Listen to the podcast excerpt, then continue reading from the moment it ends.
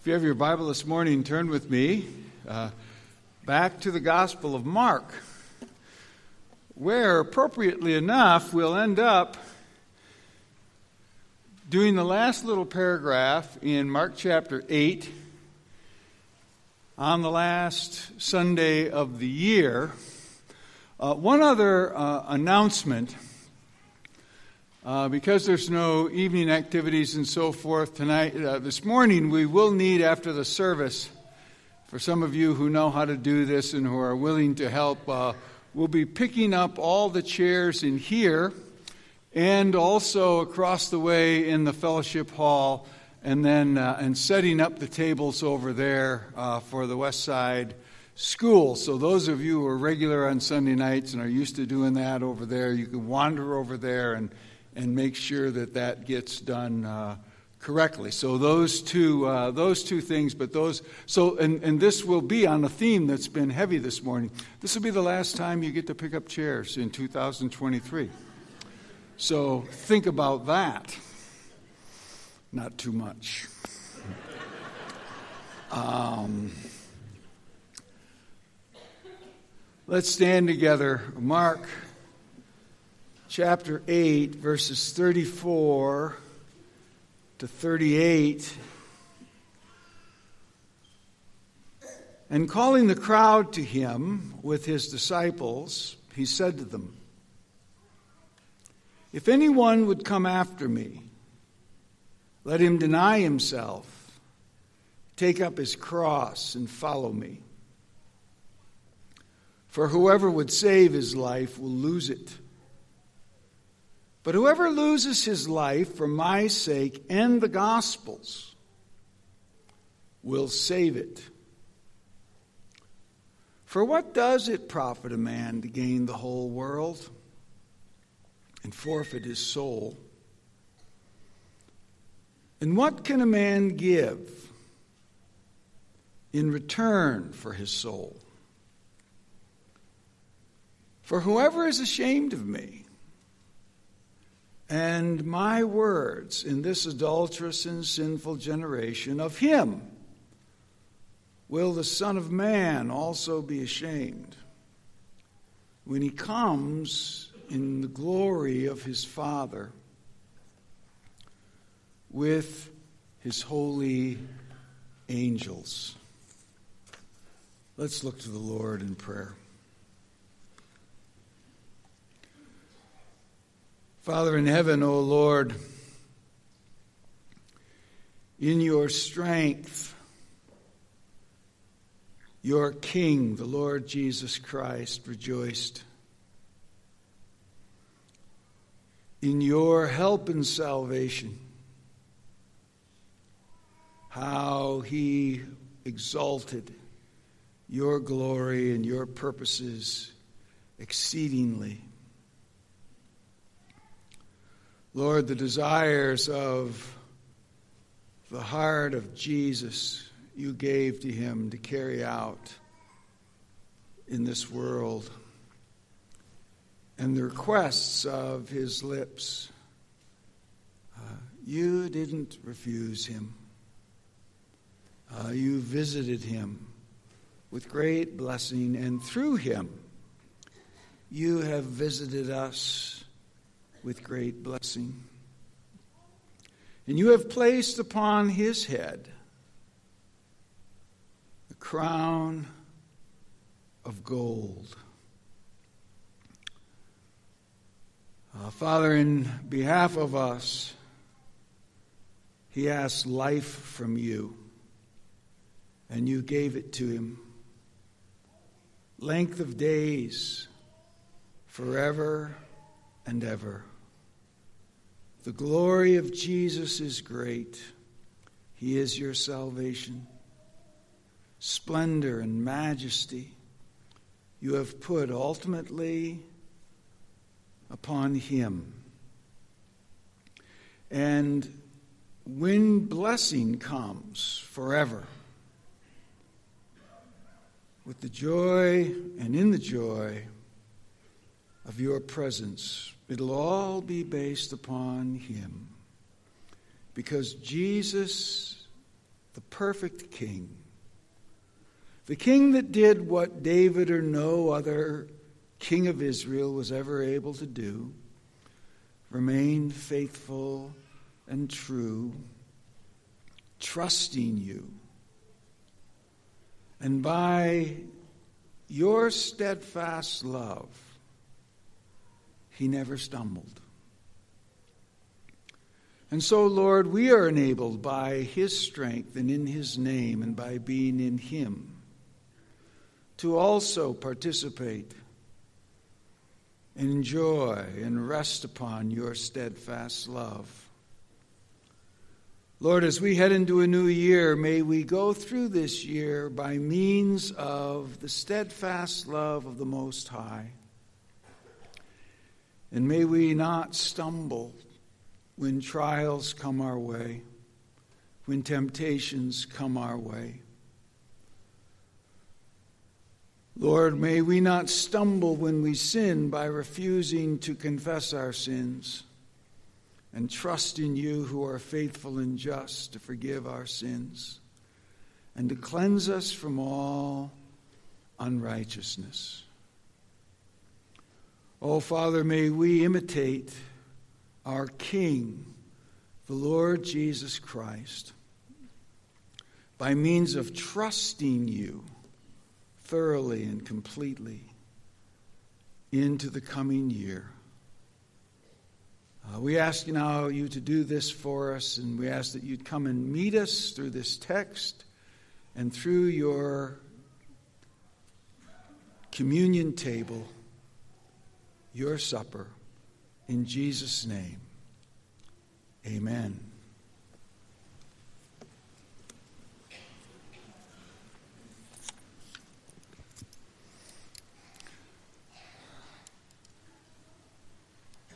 So, what do you think the big issues will be in 2024? Some of them, of course, are incredibly predictable, inescapable.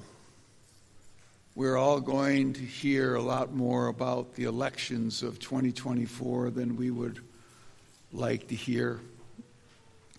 Uh, we'll hear more about President Trump's legal problems than we would like to hear. We'll hear more about President Biden's age uh, than we might be interested in hearing. All of those things are tremendously predictable, and uh, you can just count on them. But there are always elements in, in, in every year uh, that are completely unpredictable, that nobody sees coming. I was listening uh, recently, I listened to this uh, podcast. It's just a reruns of uh, a guy by the name of Bill, Bill Pearce did a radio program called Night Sounds for 50 years. And now they have this little podcast. You can listen to these half hour broadcasts. And it was out of Chicago. And so I grew up uh, hearing uh, Bill Pearce's really melodic voice. Well, the one on the podcast right now uh, for New Year's Eve is it's his broadcast for New Year's Eve for the year 2001. 2001. September the 11th, 2001. Nobody's ever traveled in quite the same way across the United States by plane since. If you're of a certain age, you'll remember that day with some clarity. The shock of it. Those images on the television. Um, that's the kind of thing you never know you can't see that coming. Absolutely unpredictable. Now, I mention all that because there are things that are to be completely predictable and that we should plan on and that we ought to seek out. And And among those things is the place that somebody like Jesus Christ will play in our lives in the coming year. Our text for this morning um, reminds us that the King, Jesus, presumes that for his followers, he is designed to play prominent place in the lives of his followers from year to year because of who he is. We sang this morning, because he lives. You might add, because he lives being who he is. Certain obligations invariably follow. Our Sunday school class this fall was in the book of Revelation across the way, and in the final uh, lesson for this fall in Revelation, it was Revelation 5, the vision of heaven which beginning in verse 11 read this way Then I looked, John said, and I heard around the throne the living creatures and the elders and the voice of many angels, numbering myriads and myriads and thousands of thousands, saying with a loud voice, Worthy is the Lamb who was slain to receive power and wealth and wisdom and might and honor and glory and blessing. And I heard every creature in heaven and on earth and under the earth and in the sea and all that is in them, saying to him who sits on the throne and to the Lamb, be blessing and honor and glory and might forever and ever. And the living creature said, Amen. And the elders fell down and worshiped. Now, American, in American pop culture, I'll just warn you in advance Jesus is going to be no big deal in 2024. Not going to be a big deal in the papers. He's not going to be a big deal on the news shows. He's not going to be a big deal at all in 2024.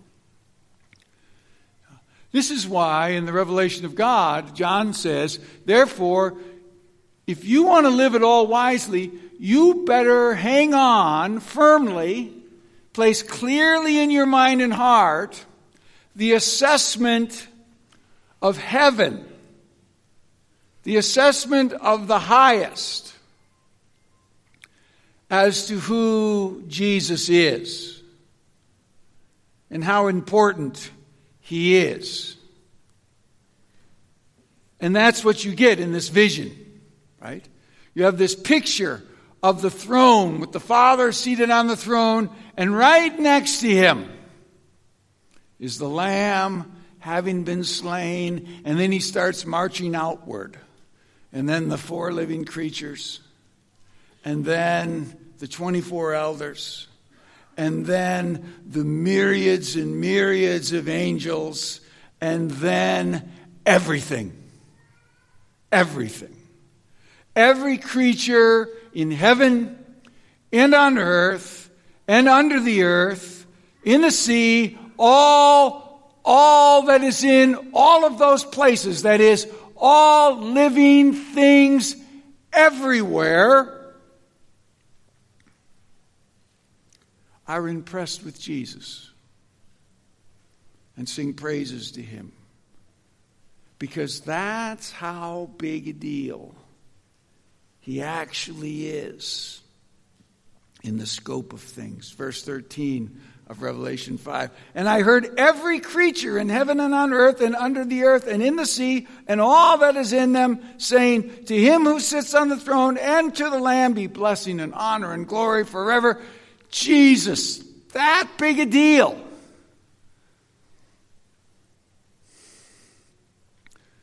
So, our question is how big a deal is he likely to be to us in 2024. Because that's what he's warning his disciples about. That it's not safe, it's not safe to live in the world pretending like Jesus is no big thing. I put our thesis for this morning this way To live wisely is to have Jesus and the gospel as central to all that we are and do.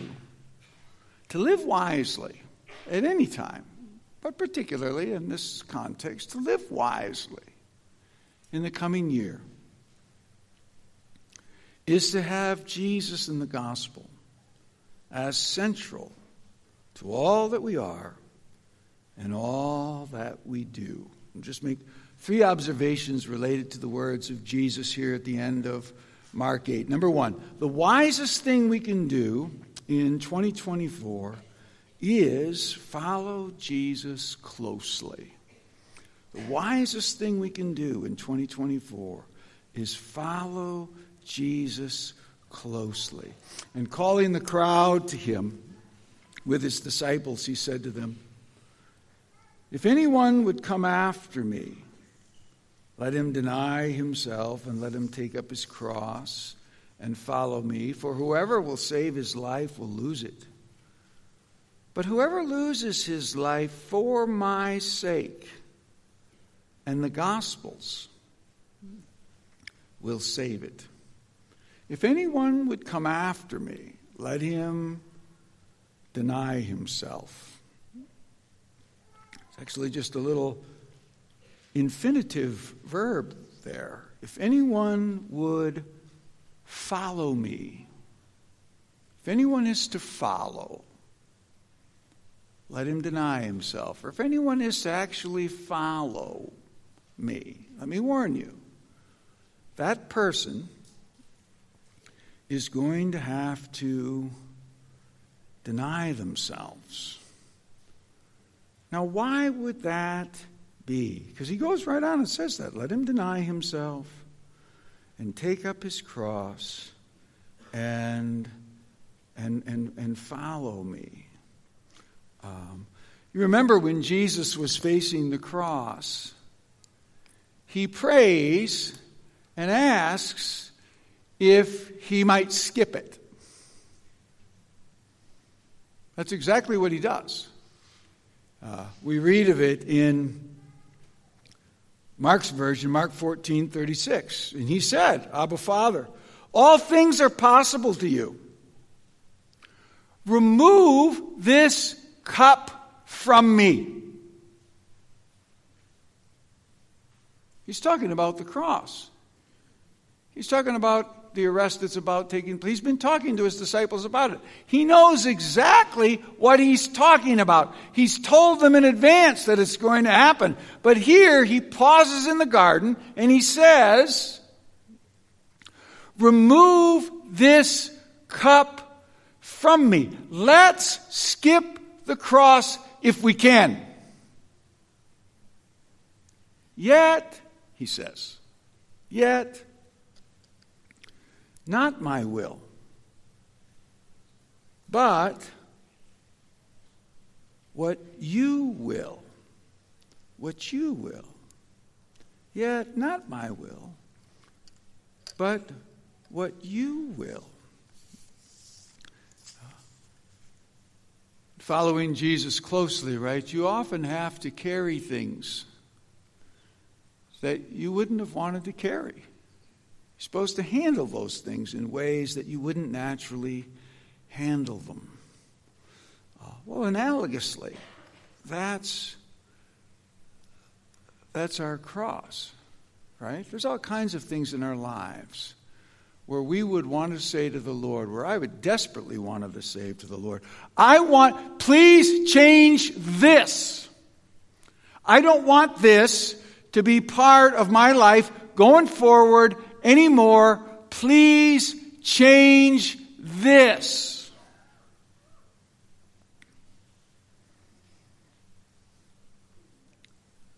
But then you have to add, yet Not my will, but thine be done. And on we often go with the very things that we would have most desperately wanted to change. And they're not changed, they're still there. And we are supposed to follow and walk with Jesus carefully anyway, in spite of those things. Um, and we've watched people do it.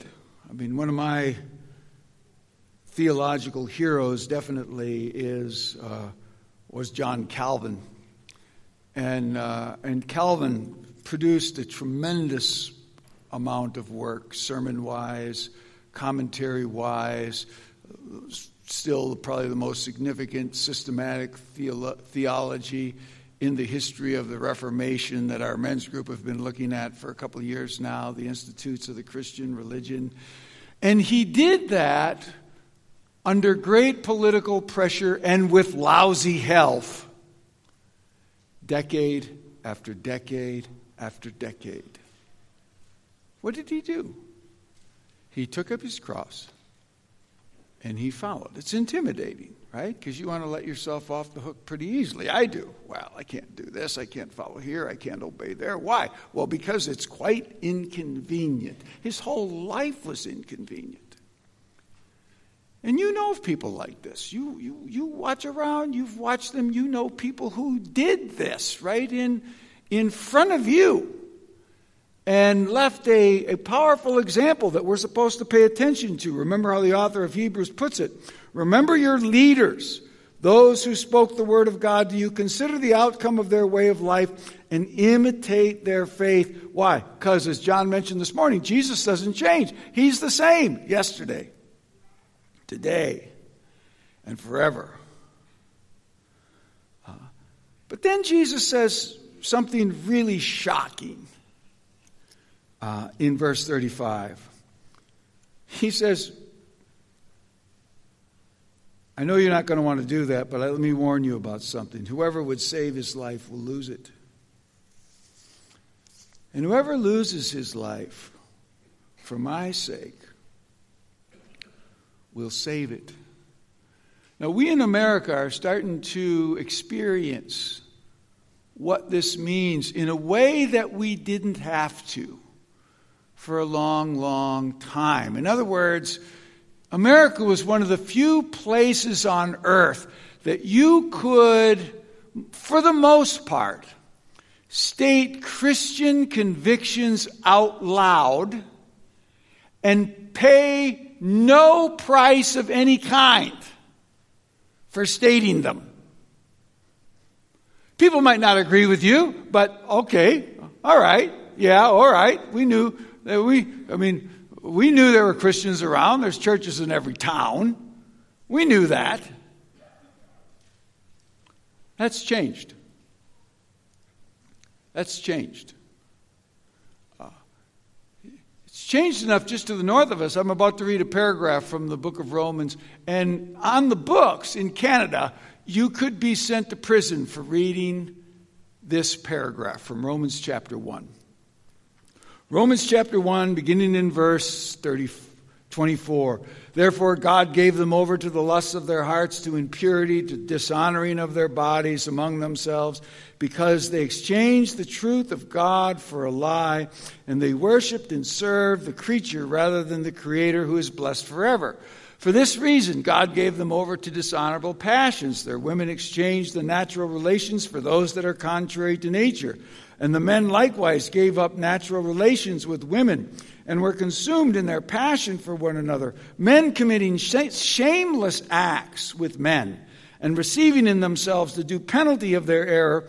And since they did not see fit to acknowledge God, God gave them up to a debased mind to do what ought not to be done. And they were filled with all manner of unrighteousness and evil and covetousness and malice and they are full of envy, murder, strife, deceit, maliciousness. They are gossips, slanderers, haters of God, insolent, haughty, boastful, inventors of evil, disobedient to parents, foolish, faithless, heartless, ruthless. Though they know God's righteous decree that those who practice things deserve to die, they not only do them, but they give approval to those who practice them and now threaten legal sanction to anybody who objects to them out loud. Anybody who objects to them out loud. Um, in other words, it's not okay anymore to hang on to opinions like that. It's not okay. It is not okay. And Jesus is about to say to us, but from my side, it's not okay to be ashamed of opinions like that. It's not okay. And that's what he goes on to.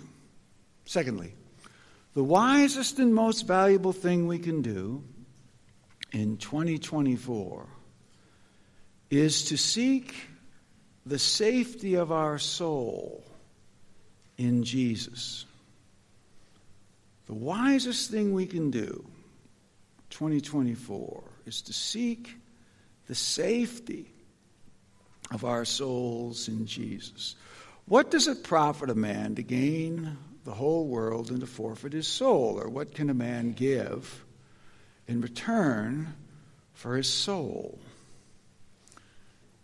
Now, right on the surface, you know, we might object a little bit that Jesus seems to be urging us to practice a certain kind of selfishness, right? Be concerned about your own soul. Be concerned about yourself. Yes, that's true. That's definitely true. Um, but it's, it, it's not a pernicious kind of selfishness, so that's not really true. But on the other hand, he really does say,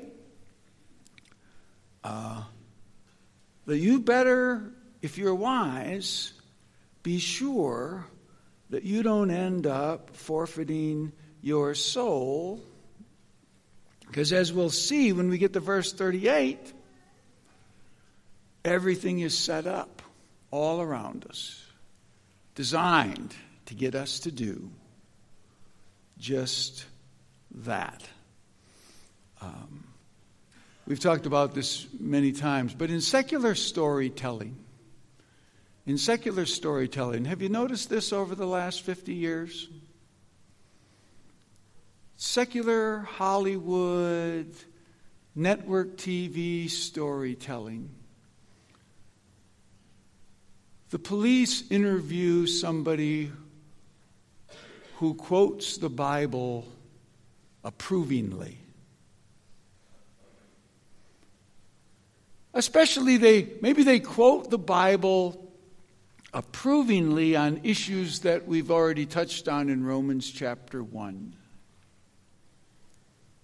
As soon as they do that, what do you know? This is going to turn out to be a completely despicable person. Probably our murderer.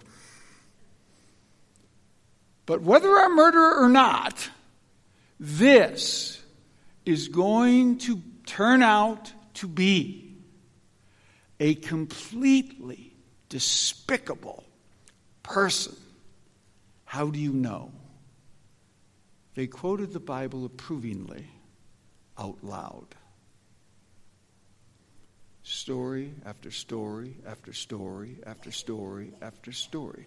We've all heard it. If you, if, you, if you are online or if you've watched any significant amount of television over the last 10, 20, 30, 40 years, you've heard that message sent to you more than a thousand times. Way more than a thousand times. Um, And we know what it means. Well, you better not say that kind of thing out loud, right? Because who of us, who wants to be, how would, who wants in your workplace, want, I want to be considered a despicable person. That's what I want. That's what I'm hoping for, kind of aiming, aiming that those around me will hold me to be a despicable person. No, no, we don't want to be a despicable person. Nobody wants to be a despicable person.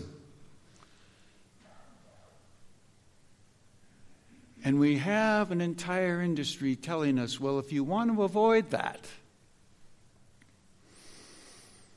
you'll keep you'll keep a safe distance from the opinions of Jesus. Um, that's what that's what you'll do. Because our culture just cheers on the opposite. What Paul wrote at the end of Romans chapter 1 in that 32nd verse is remarkable in how demonstrably true it is in our cultural context. Though they know the righteous decree of God that those who practice such things deserve to die, they not only do them, but they give approval to those who practice them. We set aside entire months of the year to that project. That's where we live. That's where we live. Um, and he says, and so before he gets to the last line, he says, So be sure you do not want to lose your soul, because what can a man give in exchange for his soul? Uh, Monday's Wall Street Journal, second section, front page, second section, up in the right hand corner. Berkshire CEO to be prepares for Buffett departure. Berkshire CEO to be prepares for Buffett departure. So, oh, well, Warren Buffett getting ready to step down. No, no, no, no, no. Five, five paragraphs into the story, we read this. Buffett shows no inclination to step aside. But the death last month of Charlie Munger, his longtime business partner, Munger died at 99, has put a spotlight on what happens to the eighth most valuable U.S. company when the man who built it and held it together for decades, Buffett himself, is no longer there. Buffett's 93. Buffett's 93. But the Wall Street Journal, notice how they set up the issue. So, what's the big question? Where will Berkshire Hathaway be when Buffett dies? And Jesus says, I've got a different question for you. Where will Buffett be when he dies? That's a different question. The Wall Street Journal is still miles away from that question. That's Jesus' question. That's Jesus' question. And that's the question that he wants to be our question. Warning us. If you want to watch, if you want to keep your soul safe, what would it profit Warren Buffett to be worth, as he's reportedly is, $115 billion.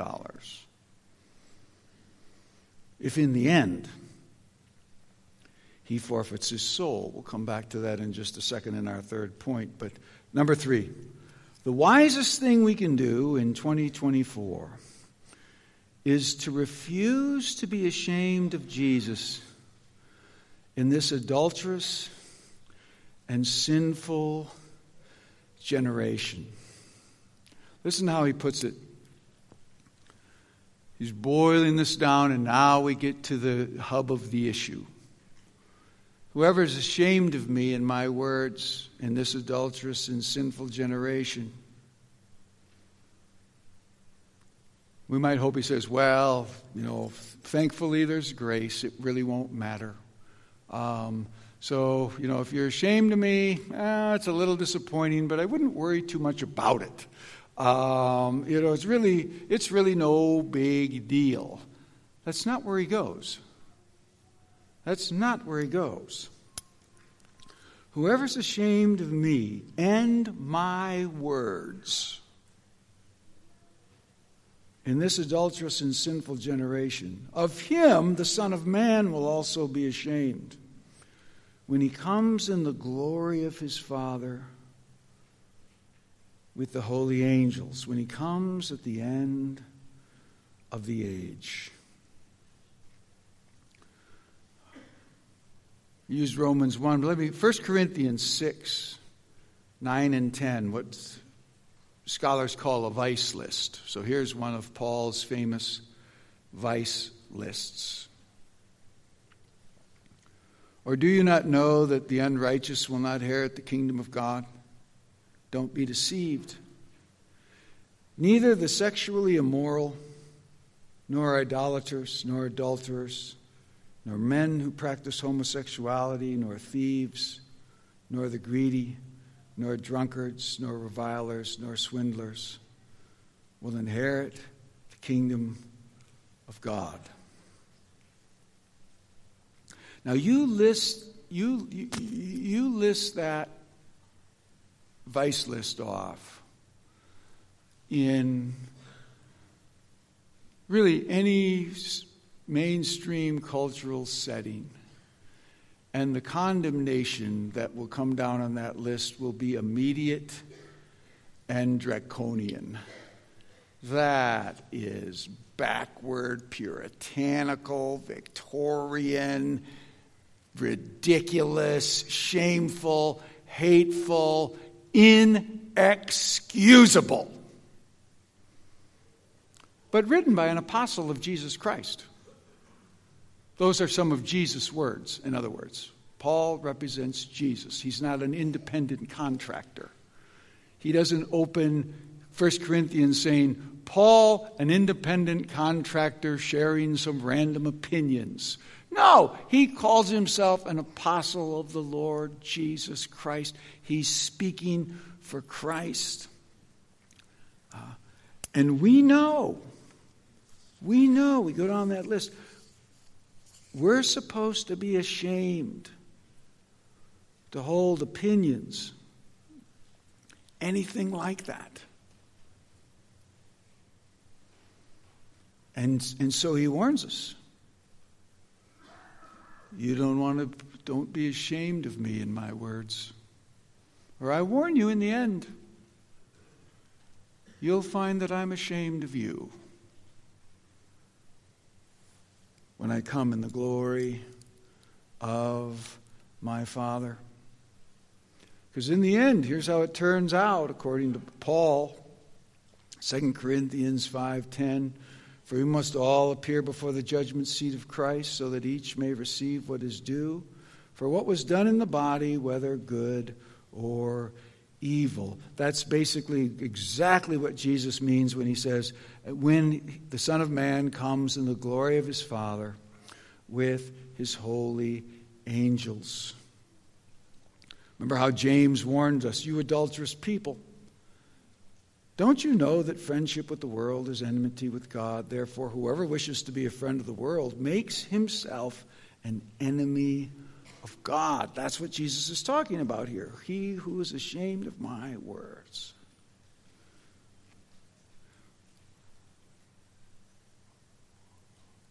Back to Warren Buffett just for a moment before we go to the, the Lord's table. Well, you know, because this is what we always say. You can't judge people.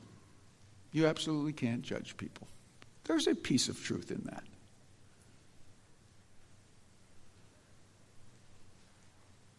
But it's far from impossible to study up on whether somebody is ashamed of the words of Jesus. List off the opinions of Jesus on theft, on adultery, on fornication, on homosexuality, on blasphemy, on, just list off the opinions of Jesus and then ask, what does this person think of those opinions? And many people would be glad to tell you that they believe those are the most despicable opinions that they could imagine. They hate all that stuff. Yes, they do.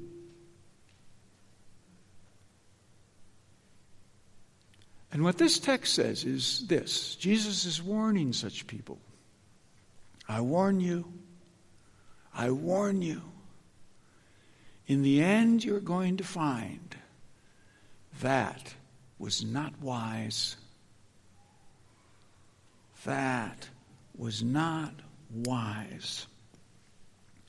Whoever is ashamed of me and my words in this adulterous and sinful generation, of him the Son of Man will also be ashamed when he comes in the glory of his Father with his holy angels. So in 2024, our, our, aim ought to be, and we'll come back to this in just a moment as we go to the table.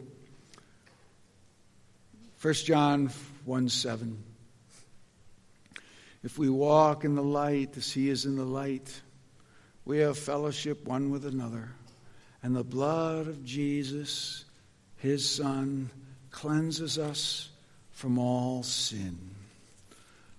Uh, in other words, we know, we know who Jesus is. We know he's the great king. We know that we are to follow closely with him if we're going to be wise. Uh, we know we also have to keep in mind one thing from we just passed over it, but just as we go to the table, that in that last verse, to remind ourselves of where we live. We don't live in some kind of a spiritual neutral zone. We live in a sinful and adulterous generation. We live in a society where opinions exalt evil all the time. That's where we live.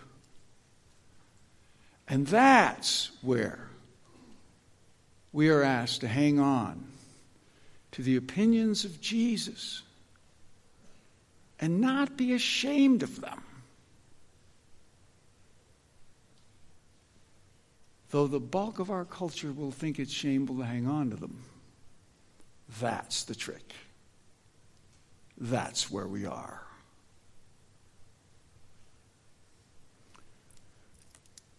The men would come who will serve communion this morning, let me read those familiar words from 1 Corinthians 11 23 and following. For I received from the Lord that which I also have given to you that the Lord Jesus, in the night in which he was betrayed, took bread, and when he had given thanks, he said, This is my body, which is for you. Do this in remembrance of me. Likewise, also, he took the cup after the supper, saying, This cup is the new covenant in my blood. Do this as often as you drink it in remembrance of me. For as often as you eat this bread and drink this cup, you proclaim the Lord's death until he comes. So, as we come to the table this morning, the, question is simply are we trying to walk close to Jesus? Are we ashamed of the words of Jesus? Are we ashamed of the gospel? Or is it our gospel? Are these our words? Are these the words that, far from being in our minds, hateful and backward and foolish and dumb, we categorize as light. And what we mean by walking in the light is walking in those words, who are Jesus' words. Or which are Jesus' words? Who is the light of the world?